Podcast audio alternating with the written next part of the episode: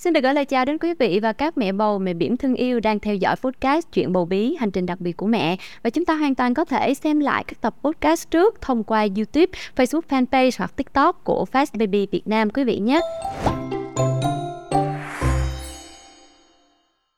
Và đồng hành cùng với chúng ta trong chương trình ngày hôm nay không chỉ là nhà tài trợ Fast Baby mà còn là một gương mặt vô cùng quen thuộc của chuỗi podcast này, bác sĩ uh, Lê Ngọc Anh Thi. Xin được gửi lời chào bác sĩ ạ. À, À, chào Khanh và chào tất cả các ông bố bà mẹ đang theo dõi podcast ngày hôm nay. Rất vui vì có thể quay trở lại với talk show Dạ, à, trong tập trước thì chúng ta đã chia sẻ với nhau khá là nhiều những câu chuyện thú vị xoay xung quanh cái vấn đề là nuôi con bằng sữa mẹ nè, rồi à, lúc đó là điều chỉnh tư thế cho bé bú như thế nào. Tuy nhiên là ngày hôm nay thì chúng ta sẽ dành thêm thời lượng của tập podcast hôm nay để mình nói thêm về cái việc đó chính là nhu cầu bú sữa của bé bao nhiêu là đủ và những cái tư thế cho bú chuẩn xác nhất. À, vậy thì bác ơi, câu hỏi đầu tiên mà Kiều Khanh muốn gửi cho bác sĩ Anh Thi đó chính là uh, cái nhu cầu uh, sữa mẹ của các bé sơ sinh đặc biệt là từ 1 đến 6 tháng tuổi sẽ là vào khoảng bao nhiêu ạ? À, mình sẽ không có một cái con số cụ thể đâu mà mình sẽ phải nhìn vào em bé. Yeah. Dạ. À, khi mà các bé nhỏ uh, mới sinh thì em bé nó sẽ tăng nhu cầu cho tới khi bé nó được khoảng một tháng yeah. Dạ. thì bắt đầu nhu cầu của bé nó sẽ ổn định. À, cái khoảng mà bé mới sinh á thì cái ngày đầu tiên thường là các bé sẽ không cần nhiều à, nếu như mà mình đã từng tìm hiểu về sữa mẹ thì mình biết là cái dạ dày của em bé lúc mới sinh nó rất là nhỏ và nhiều bé nó chỉ cần khoảng 5 ml cho tới 7 ml hoặc là 10 ml sữa thôi dạ. nhưng vẫn sẽ có những em bé nó cần tới 15 ml chẳng hạn thế nên mình sẽ phải nhìn vào đứa nhỏ xem coi là nó cần bao nhiêu để mình cung cấp cho nó yeah. À, và nhu cầu em bé nó sẽ bắt đầu tăng dần qua ngày thứ hai ngày thứ ba và nó tăng dần cho tới khi nó khoảng một tháng thì thông thường tới một tháng các em bé sẽ bú một cái lượng sữa dao động từ khoảng 500 ml cho tới một lít trong 24 giờ. À, vậy thì mình thấy là ủa tại sao có đứa nó bú có 500 600 ml mà có đứa nó bú tới một lít đúng không? Yeah. Dạ. Cũng giống như người lớn mình vậy đó. Người lớn có người ăn có một hai chén cơm, có người ăn ba chén cơm. À, mình cũng sẽ thấy là ủa tại sao người lớn có người ăn quá trời mỏng mà. Yeah. Dạ. Nhưng mà có người ăn ít thôi mà vẫn cứ tròn ra. Yeah dạ thì cái đó theo khanh là do cái gì? À, khả năng hấp thụ của từng cơ thể sẽ khác nhau phải không ạ? Đúng rồi cái hệ tiêu hóa của mỗi người sẽ khác nhau nên cái khả năng hấp thu nó cũng sẽ khác nhau. Em bé cũng thế hệ tiêu hóa của từng em bé sẽ khác nhau. Chính vì vậy có những em bé nó chỉ cần bú có 600 ml một ngày thôi nhưng nó vẫn phát triển trong chuẩn giống như là một em bé bú khoảng một lít. À, vậy thì mình à, là một bà mẹ thì mình không nên ép con ăn đừng bắt con ăn bằng với một cái lượng của em bé nhà hàng xóm. Thí dụ mình thấy con mình bú có khoảng 600 ml ngày mà em bé nhỏ bạn mình nó bú tới 800 900 ml. Cái thế là mình cứ đè bé ra và bắt ép bé bú. Trong khi bé nó bú không nổi xong cái thành là ép bú.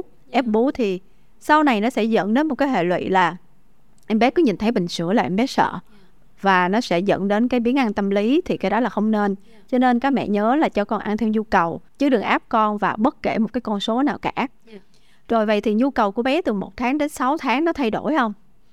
Thì trong 24 giờ cái tổng lượng bú của em bé từ 1 tháng đến 6 tháng nó hầu như nó không thay đổi bao nhiêu hết.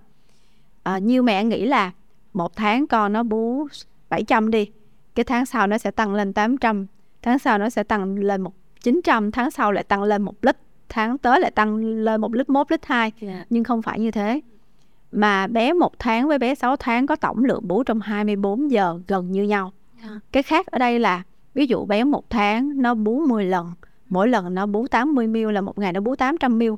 thì tới 6 tháng bé nó có thể chỉ bú có 5 lần thôi yeah. mỗi lần nó sẽ bú 160 yeah. nghĩa là một cử em bé sẽ tăng số lượng lên và sẽ bắt đầu giãn khoảng cách giữa các cử bú ra xa hơn yeah. do cái dạ dày của em bé nó càng ngày nó càng lớn hơn nên nó sẽ có khả năng chứa sữa nhiều hơn trong một lần và em bé sẽ lâu bú lại hơn yeah. à, nên là càng lớn thì các mẹ sẽ lưu ý để giãn cử cho con chứ bác thấy là nhiều mẹ không có giãn cử xong cái cứ hai tiếng vẫn cứ đưa bình và có nhiều em bé yeah. chưa có đói xong cái mẹ nó cứ đưa sữa bú xong cái nó bú nhời nhời yeah. nó bú uh, không có tập trung nó bú xí nó lại quay qua nó ngó cái này nó ngó cái kia hoặc là nó không chịu bú luôn yeah. xong cái bà mẹ sốt ruột sốt ruột cái nó ủa tại sao bây giờ con nó bú ít vậy nhưng mà thật ra nhiều khi bé nó cần giãn cữ ra Dạ. vậy từ từ một tháng đến 6 tháng cái tổng lượng sữa trong 24 tiếng của bé sẽ không thay đổi nhiều nữa ví dụ như là bé một tháng mà nó bú khoảng 800 ml thì tới 6 tháng nó cũng bú đâu đó khoảng 800 ml Dạ. Ờ, và ờ, nhưng cái khác ở đây là một tháng có thể là nó bú 10 lần mỗi lần nó bú 80 ml thì tới 6 tháng nó bú 5 lần thôi nó bú 160 một lần.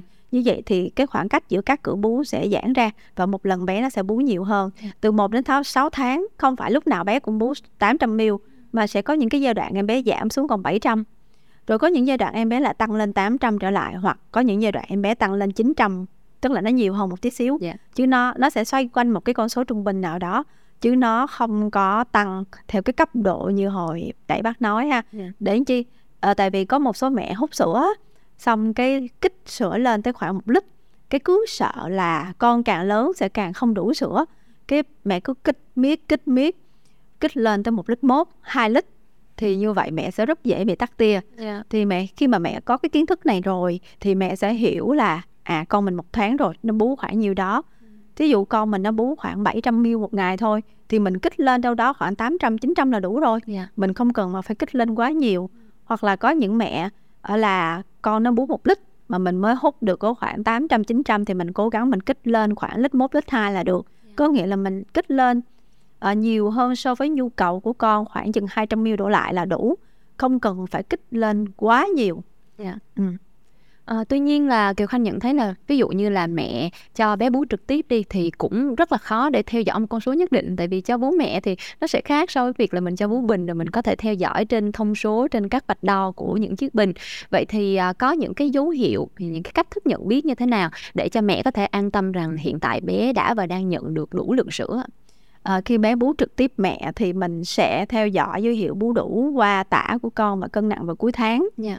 Ờ, thì nếu như mà bé tè một ngày 5 tới 6 cái tả tè trở lên nước tiểu nhạt màu là bé bú đủ. Ờ, nó cũng giống như người lớn mình nếu như mà mình nạp vô người một cái lượng nước đủ thì nước tiểu của mình sẽ nhạt màu và mình sẽ đi tiểu nhiều. Còn bữa nào mình uống nước ít uống thiếu nước thì nước tiểu của mình sẽ bị cô đặc và mình sẽ đi tiểu sậm màu. Vậy thì mình chỉ cần quan sát nước tiểu của con nếu mà nước tiểu con nhạt màu là mình biết là con bú đủ. Tuy nhiên cái dấu hiệu đó thì nó cũng không chính xác 100% đâu Khanh mình sẽ phải ờ, quan sát cái cân nặng của con vào cuối tháng.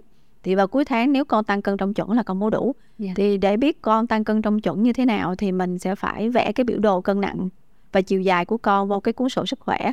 Các mẹ thường hay theo dõi cái biểu đồ mà chia bảng kẻ cột xuống á xong rồi ghi là nguy cơ suy dinh dưỡng độ 1, nguy cơ suy dinh dưỡng độ 2 thì các mẹ đừng theo dõi cái bảng đó nhé. Bởi vì cái đó mình chỉ đánh giá ở đúng một cái thời điểm đó thôi mà trong khi mình phải quan sát nguyên cả một cái quá trình của con. Vì mỗi bé sẽ phát triển một cái kênh khác nhau thì các mẹ phải chịu khó vẽ cái biểu đồ ra. Thì nếu như mà mẹ nào mà lúng túng không biết cách vẽ biểu đồ sao, không biết cái cách làm sao để để hiểu rõ cái sự phát triển của con thì có thể lên cái kênh YouTube của bác á. Ờ, bác có một cái ờ, clip nói về cái cách theo dõi cân nặng dấu hiệu bú đủ. Ờ, các mẹ chỉ cần search là dấu hiệu bú đủ bác sĩ Anh Thi là nó sẽ ra cái clip đó. Thì các mẹ sẽ hiểu cái cách để theo dõi cái dấu hiệu bú đủ của con ha. Dạ. Và cái mối ờ, quan tâm thứ hai ở trong tập podcast ngày hôm nay còn là tư thế bú của bé nữa. Vậy thì ờ, xin nhờ bác giải thích cũng như là chia sẻ về cái tư thế bú nào sẽ đem đến cái sự thoải mái nhất cho cả mẹ và bé ạ? À, thông thường các cái tư thế bú thông dụng nhất là đó là tư thế bú cổ điển và tư thế bú nằm. Dạ. Tức là mẹ nằm nghiêng qua cho bé bú. Trong một số trường hợp ờ, các mẹ sẽ phải dùng một cái tư thế nữa là tư thế ôm chéo Dạ. dành cho những trường hợp là đầu đầu ti khó ờ, hoặc là đầu ti mẹ bị đau do em bé ngậm sai khớp mà mình muốn em bé chốt sâu và tốt hơn mình cũng có thể dùng tư thế này. Bây giờ bác sẽ đi qua một số những cái tư thế để giúp cho các mẹ hiểu hơn và có thể thử áp dụng trên bé của mình ha. Dạ.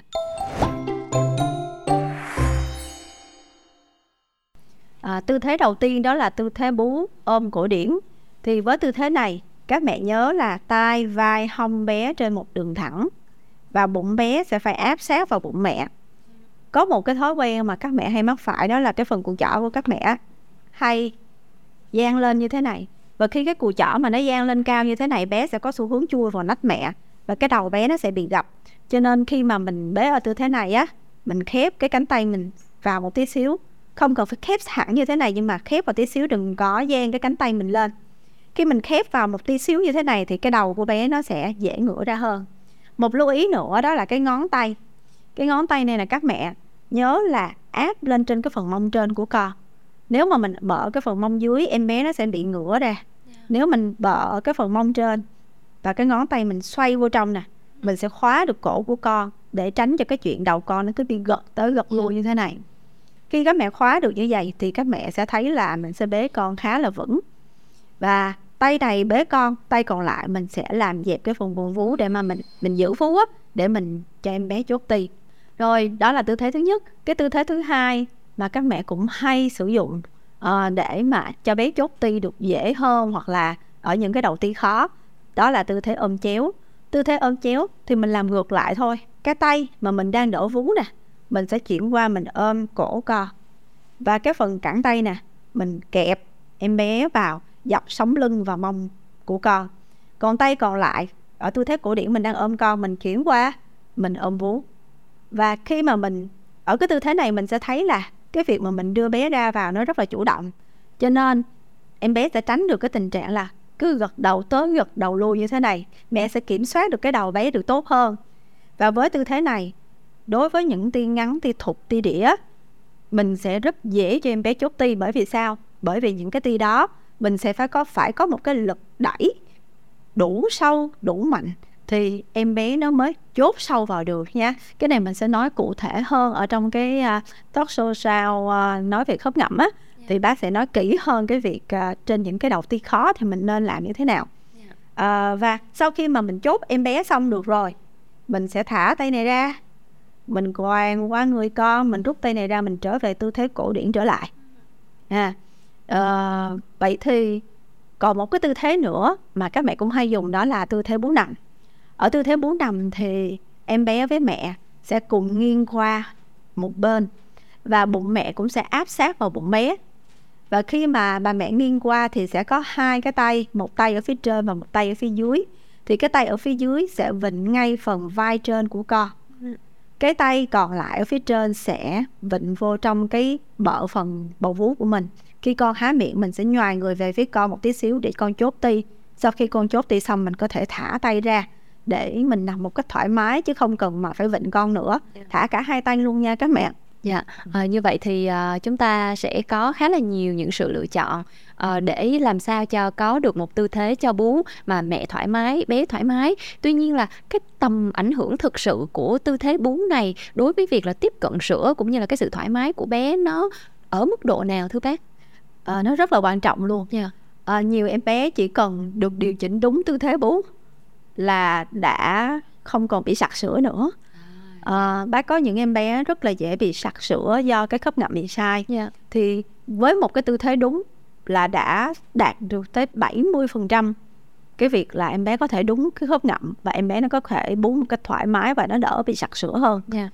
Dạ. à, và cái tư thế bú đúng nó sẽ giúp cho bà mẹ thoải mái em bé thoải mái và mẹ không bị đau lưng không bị đau cổ bởi vì nếu bé sai á là bà mẹ suốt ngày cũng phải khom cái cổ xuống để mà nhìn quan sát con hoặc là tư thế bú sai sẽ khiến cho bà mẹ gồng gồng cả tay gồng cả lưng và sau đó rất mỏi tay và mỏi cổ yeah. Dạ.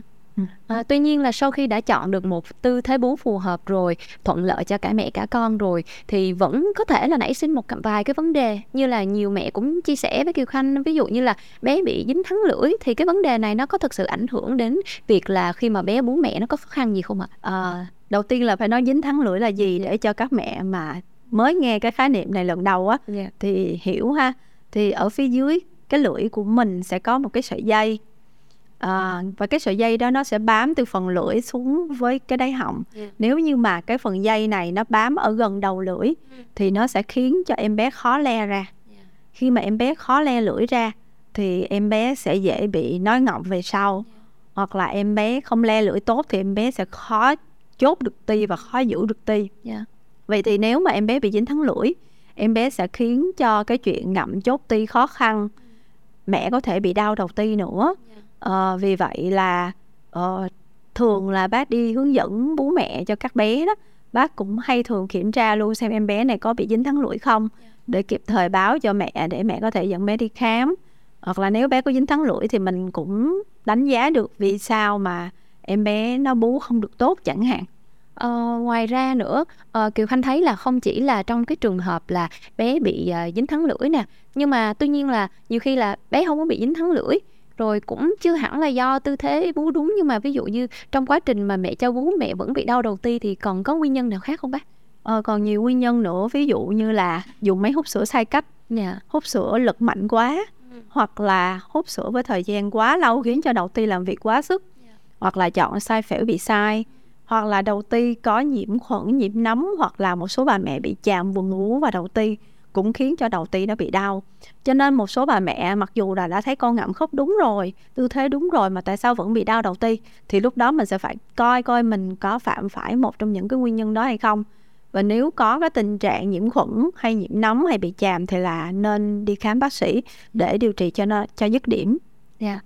Cảm ơn bác sĩ Anh Thi ạ. Và trước khi đến với cái thắc mắc tiếp theo mà Kiều Khanh gửi đến cho bác sĩ Anh Thi, thì xin phép được chia sẻ một xíu đến các mẹ bầu, mẹ bỉm. Đó chính là chúng ta có thể là tham khảo thêm thông tin tại website của Fast Baby Việt Nam để tìm hiểu những dòng sản phẩm, ví dụ như là máy hút sữa rảnh tay, để chúng ta có thể được hỗ trợ nhiều hơn trong quá trình là nuôi con bằng sữa mẹ. Có những sản phẩm với thiết kế thông minh, ngoài việc giúp chúng ta có thể rảnh tay hút sữa thì còn có màn hình LED để dễ dàng theo dõi các thông số, cũng như là linh hoạt trong quá trình là luân phiên thay đổi giữa các chế độ hút khác nhau. Cho nên là nếu như mà chúng ta có hứng thú và cũng muốn tìm hiểu thêm thì có thể xem tại website của Fast Baby Việt Nam nhé. Và quay trở lại cùng với chủ đề của tập podcast ngày hôm nay thì Kiều Khanh có một cái thắc mắc cũng thấy cũng vui vui mà cũng rất là nên hỏi bác sĩ Anh Thi, đó chính là các bé đến một cái à, tầm tháng tuổi mà bắt đầu mọc răng á, cái là xong rồi bắt đầu có cái thói quen đó chính là cắn ti mẹ. Mà nhiều bé không chỉ cắn rồi nhả đâu nha, cắn rồi còn nhi nhi rồi còn rứt rứt nữa. Thì nếu như mà lúc này mà, kiểu, cái mẹ mà bị đau quá mà cứ mỗi lần cho con bú mà thấy sợ sợ thì thấy cũng tội đúng không bác? Vậy thì à, à, cái mẹ của bác là những chia sẻ của bác dành cho các mẹ mà bị con cắn ti thì như thế nào ạ? À, cái chuyện cắn ti thì có lẽ là cũng khó tránh ha. dạ. Nhưng mà quan trọng là sau đó mình phải có cái cách nào đó mình giúp cho con hiểu là con không được cắn. Ờ, vậy thì nếu như mà con lỡ cắn thì mình sẽ mình cứ nói cứ nói một với một cái giọng ờ, bình tĩnh và không không không có nạt nộ con khiến con sợ ha. Nhưng mà nói một cái giọng dứt khoát là mẹ đau. Sau đó rút hẳn ti ra và dừng luôn cử bú không cho bú nữa. Dạ.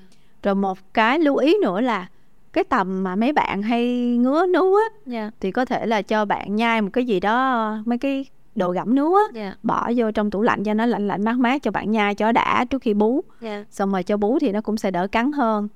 Ờ, hoặc là ờ, chú ý một tí xíu tới cái cách con bú. Có nghĩa là thường tụi nó sẽ cắn khi mà bắt đầu tụi nó không có nhu cầu ăn nữa. Và ở cái đoạn sau là bắt đầu bạn ấy kiểu chơi chơi thôi.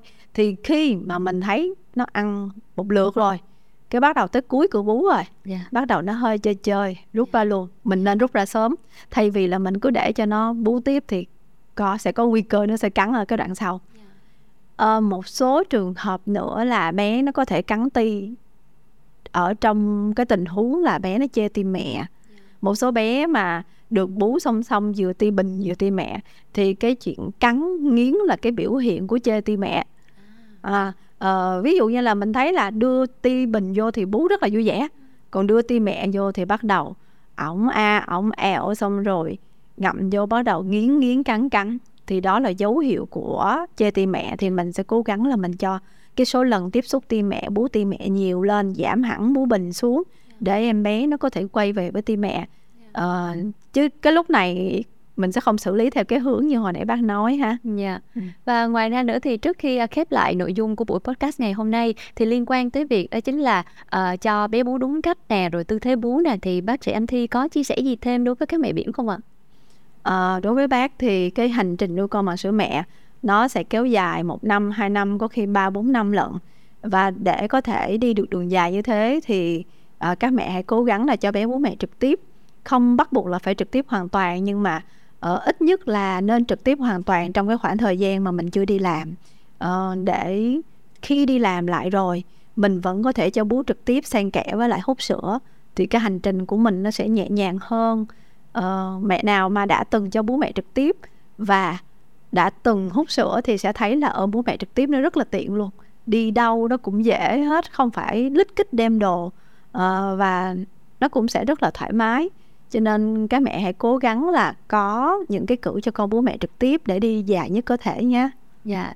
Ờ, rất cảm ơn những chia sẻ đến từ phía bác sĩ Anh Thi ạ. À. Và cũng rất là cảm ơn quý vị đã quan tâm theo dõi tập podcast ngày hôm nay. Chúng ta có thể xem lại các tập podcast tiếp hoặc tiếp tục giữ sự ủng hộ và đồng hành cùng với chúng tôi thông qua YouTube, Facebook fanpage hoặc là TikTok của Fast Baby Việt Nam. Còn bây giờ thì xin chào và hẹn gặp lại quý vị trong những tập podcast tiếp theo. Fast Baby đồng hành cùng mọi nhà chăm con chuẩn chuyên gia.